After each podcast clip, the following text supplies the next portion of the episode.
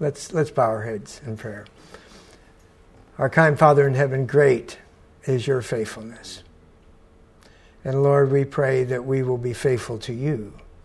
And as we open your word today, we pray that you'll open our hearts and open our minds to what you would have us to know. In Jesus' name, amen. I was a pastor of a, several retirement churches in Florida, some dear people. And then the Florida Conference asked me to go to Forest Lake Academy, there to be the chaplain. At Forest Lake at that time, there in Orlando, was growing and growing because uh, uh, you might have heard of Mickey Mouse. He had just moved to the Orlando area just previous to that, and the academy was growing. More people were moving in. And the academy was now between 450 and 500 students. It was my goal to try to get acquainted with each student and that was a challenge. It was the beginning of one school year, and a student came up to me and said, uh, Have you talked with Paul Kegler yet? I said, No. I said, I, I know who he is. He said, You need to get Paul to come by your office and just ask him where he's from. Got my curiosity up. And so uh, I saw Paul. Paul was a very shy, bashful young man. And I talked him into coming into the office, and we talked about how school was going. Then I said, uh, So, Paul, where are you from? He said, Well, I have some relatives up in New York, but now I'm living with my sister in a little town in Georgia. I said, What's that? He said, Plains. Nowadays, if you say Plains, Georgia, most people go, hmm. But in the mid 70s, most of the people in America had heard of Plains, Georgia, because that was a town of the governor of Georgia, Jimmy Carter, who was running for president. So I was curious. I said, I didn't know there were any Adventists there in Plains or a church there. He said, Well, there isn't, but there's a church over in Americus. My sister and I go over there. But uh, he said, uh, I do know Jimmy Carter. I said, You do? He, he says, That's quite a story. I said, Could you tell me? And he told me. He was planning on coming down to Forest Lake Academy and knew it was very expensive. And so he needed a job. And the only job there locally was at the peanut warehouse. And so he went to get a job, and they hired him. And he thought he made it clear that he wanted his Sabbaths off. Saturday was his Sabbath. But it came up the first Friday and his work supervisor said, We'll see you tomorrow. And he said, No, I, I don't work. That, I, that's my Sabbath. I, I can't work. He said, You either, we don't let people have Saturday off here. You come to work tomorrow or, or you don't come back at all. And Paul said, Well, can I talk to the owner? and the supervisor said, You know, Jimmy Carter. He's running for president. he said, But he happens to be in town this weekend if you want to go over, give it a try this bashful young 16 year old went over to the Carter family estate, and security let him in, and he sat down with Jimmy Carter. He explained to Jimmy Carter his situation. Jimmy Carter said, I don't agree with you.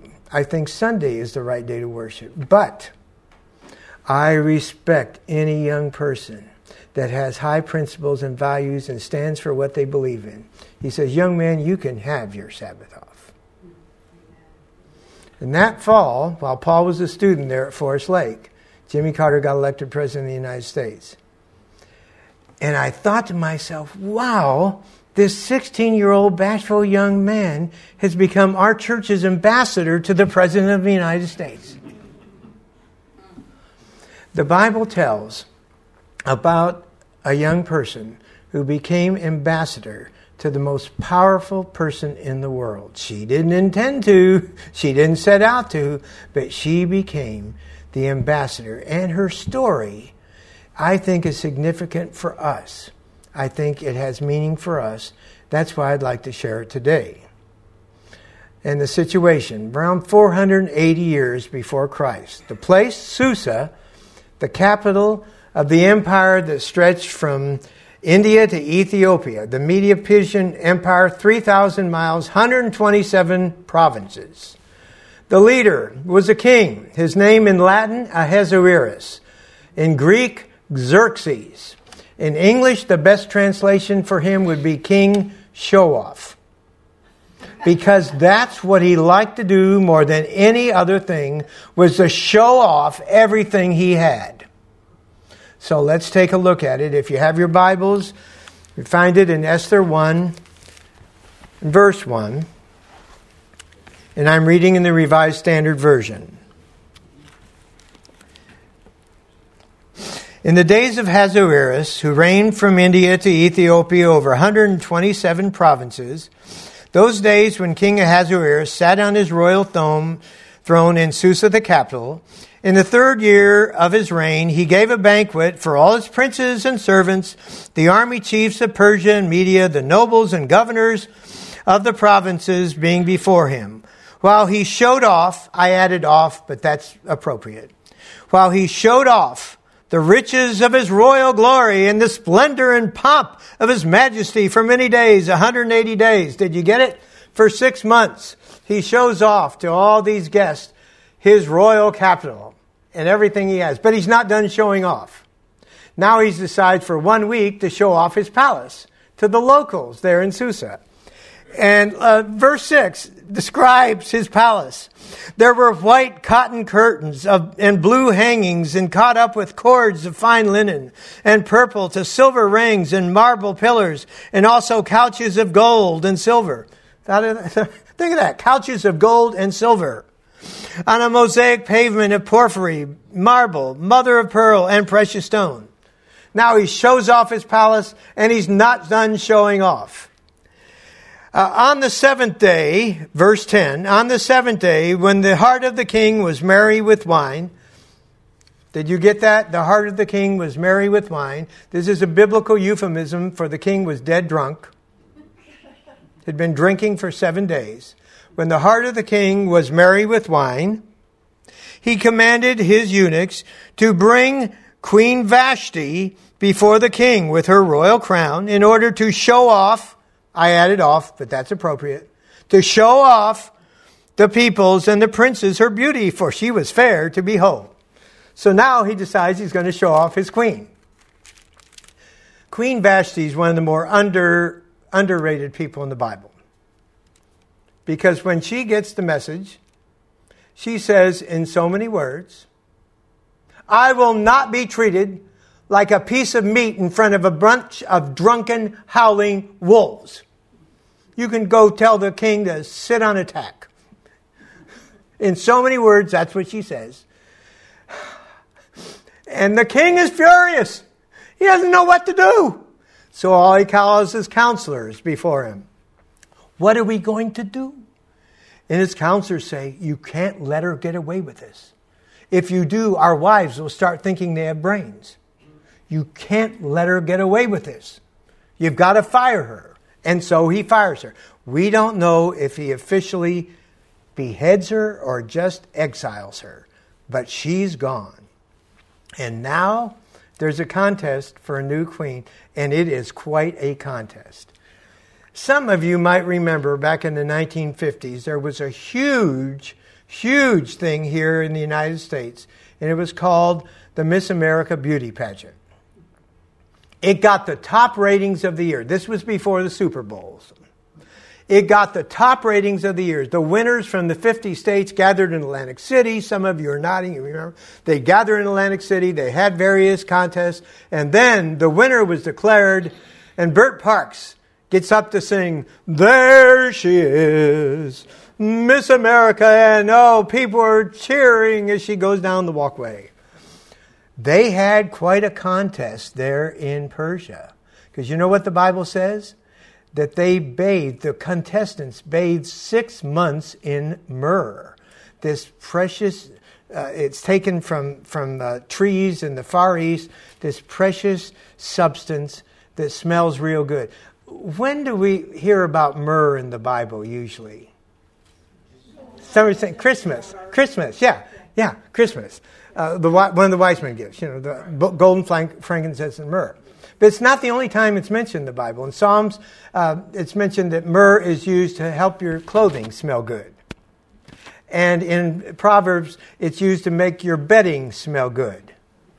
And so myrrh is used for various things. And the Bible says that the contestants bathed six months in myrrh. That wasn't enough. Then six more months in other precious ointments. They must have smelled really good when they came before the king. and they would come before the king, and the king would look. Good, but not quite. Not quite. In that land, there was a little orphan girl, and her name was Hadassah. She had been orphaned as a little girl. The, we don't know how, but the Bible says her mother and father died. My heart goes out to little orphans. The reason why is because as a kid, we used to go to Akron, Ohio to visit my grandparents. And my grandfather worked at Goodyear Tire, and my grandmother took in foster children two, three, four at a time.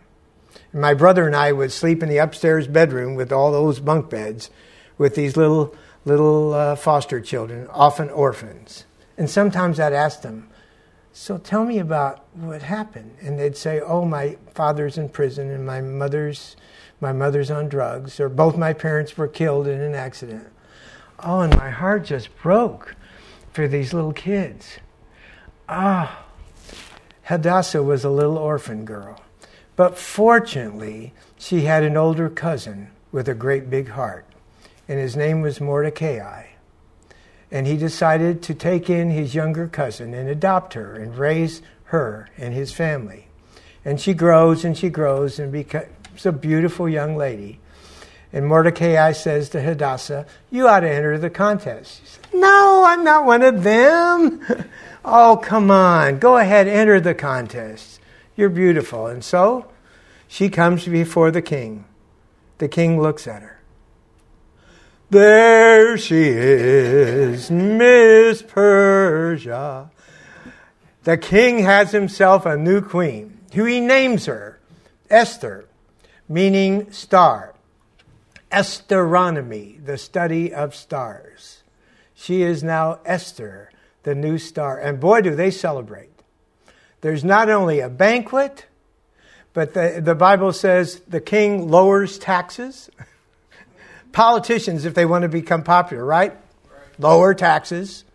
And then there are gifts of royal liberality, the Bible says. So things are going well. People are really happy with the new queen. Things are going well, except there is one person who is really unhappy, and his name is Haman. And Haman has kind of a hobby. He hates Jews. Have you ever thought it's interesting how Jew haters down through the centuries, it starts with Ha, Khomeini, Hitler, Haman. Just coincidence, but. Oh, Haman especially hates one Jew named Mordecai. Because when Haman, the prime minister, comes to the gate, the other people at the gate there, oh, they bow down. Oh, great prime minister. But Mordecai doesn't. He just looks at him. Have a nice day. Gotta get rid of the Jew. Gotta get rid of all Jews. And so he devises a plot, a plan to get rid of them. He casts lots. In the original, in the language in the original, the term for casting lots is Purim. He casts lots to help him decide at what day he's going to suggest to the king to exterminate all these Jews and the lots fall on the 13th day of the 12th month of Adar. And so Haman goes before the king and says, King, there are people in this land who are not keeping your laws. They're keeping their own laws. They're not really serving you, they're serving someone else. Who knows? They may want to depose you. We need to get rid of them. And so the king seals with his ring that on the 13th day of the 12th month, all the Jews are to be exterminated. The word began to get around. The word got out to Mordecai. It troubled him. Folks, it would trouble you if you were to hear that there's a new law here in our country that next month, on the 13th day, all Seventh day Adventists are to be exterminated. It would trouble you, wouldn't it?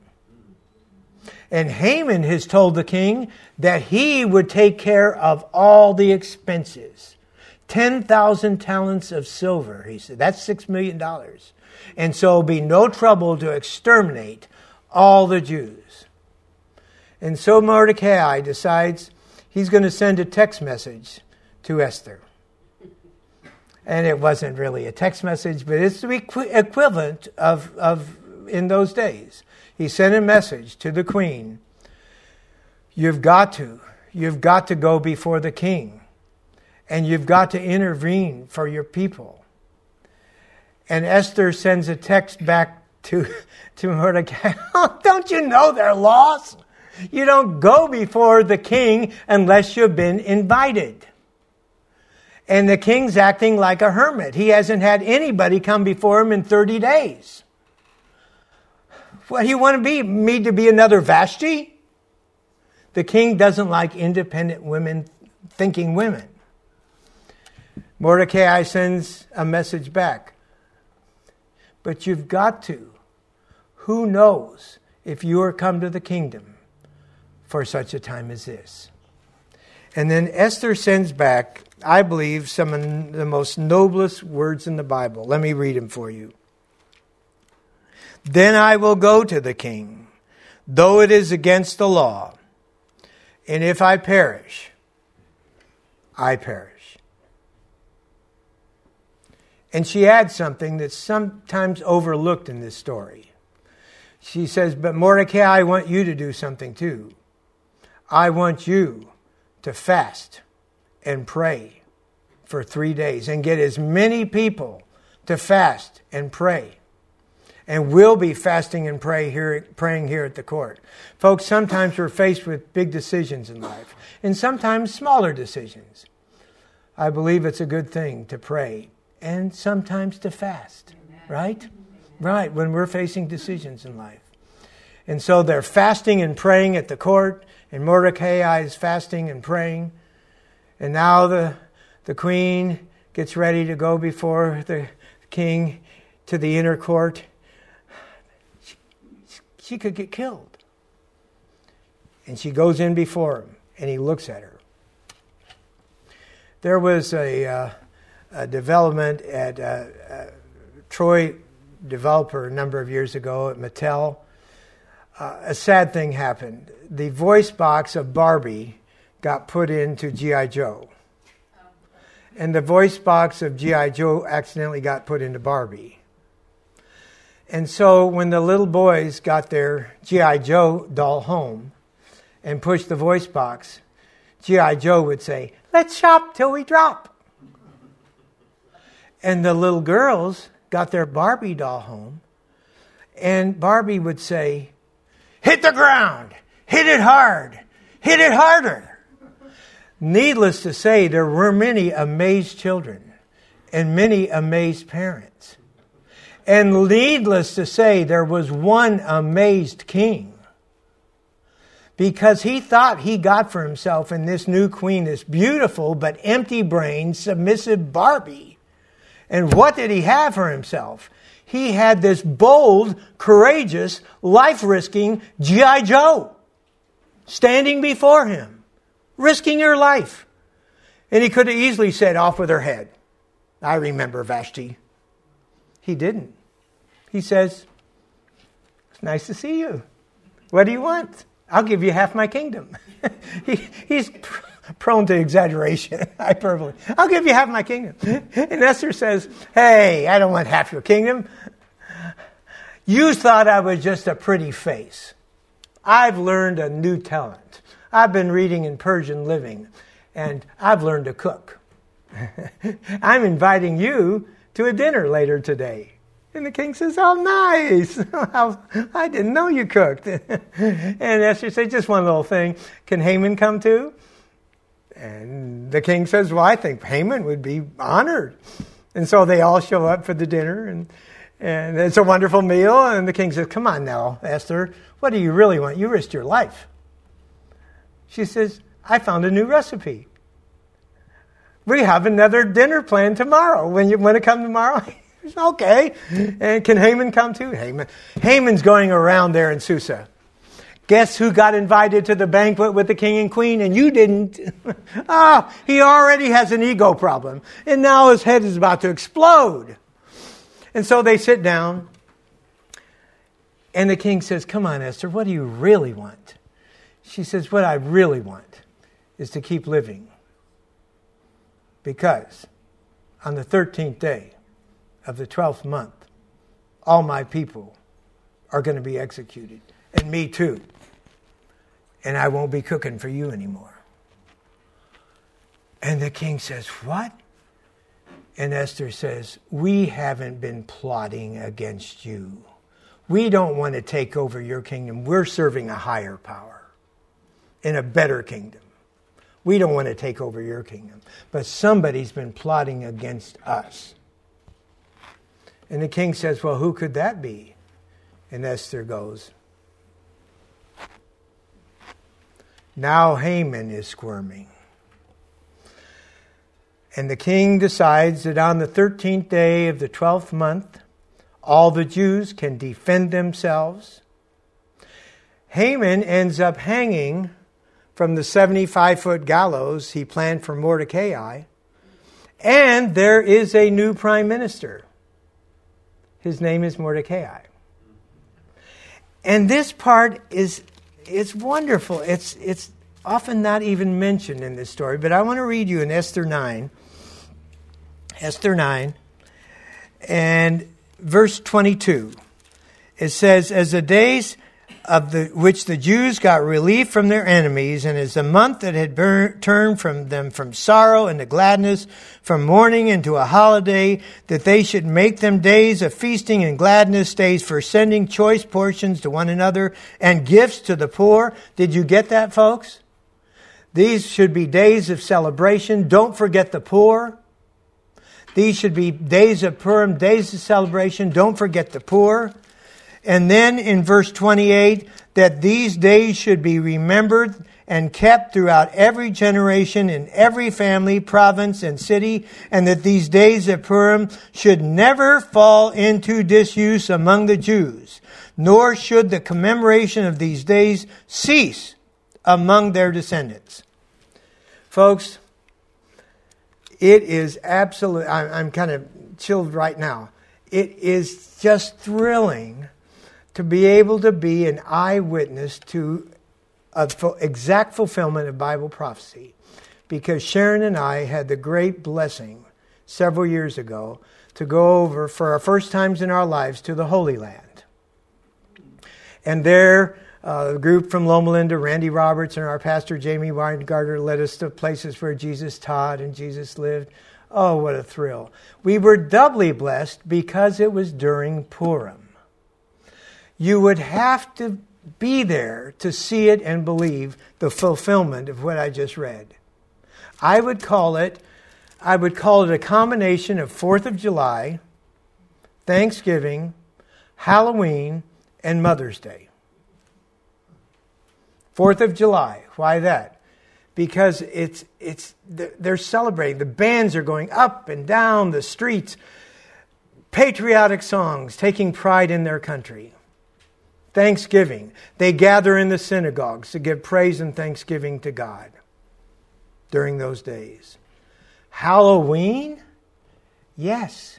You know how Halloween goes here in the States. You know, the kids, some of the kids go out after school, dress up as their favorite character, and go trick or treating. Over there, they dress up to go to school.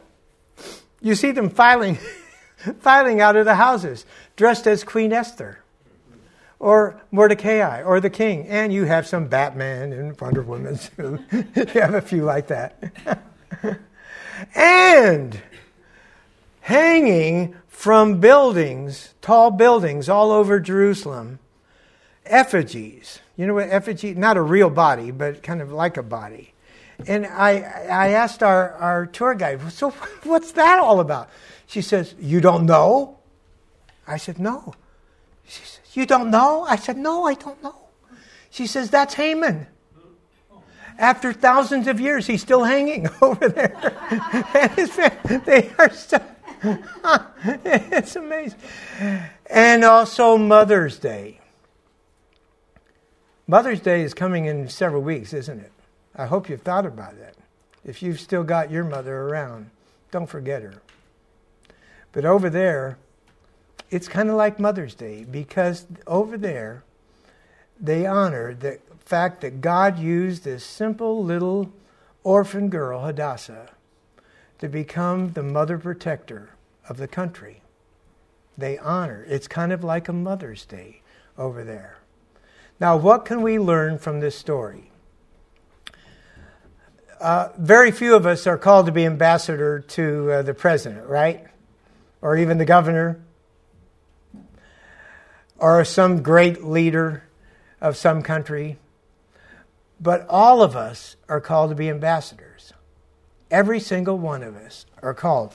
Let me read the scripture that David read. I'll read it again. 2 Corinthians 5, verse 20.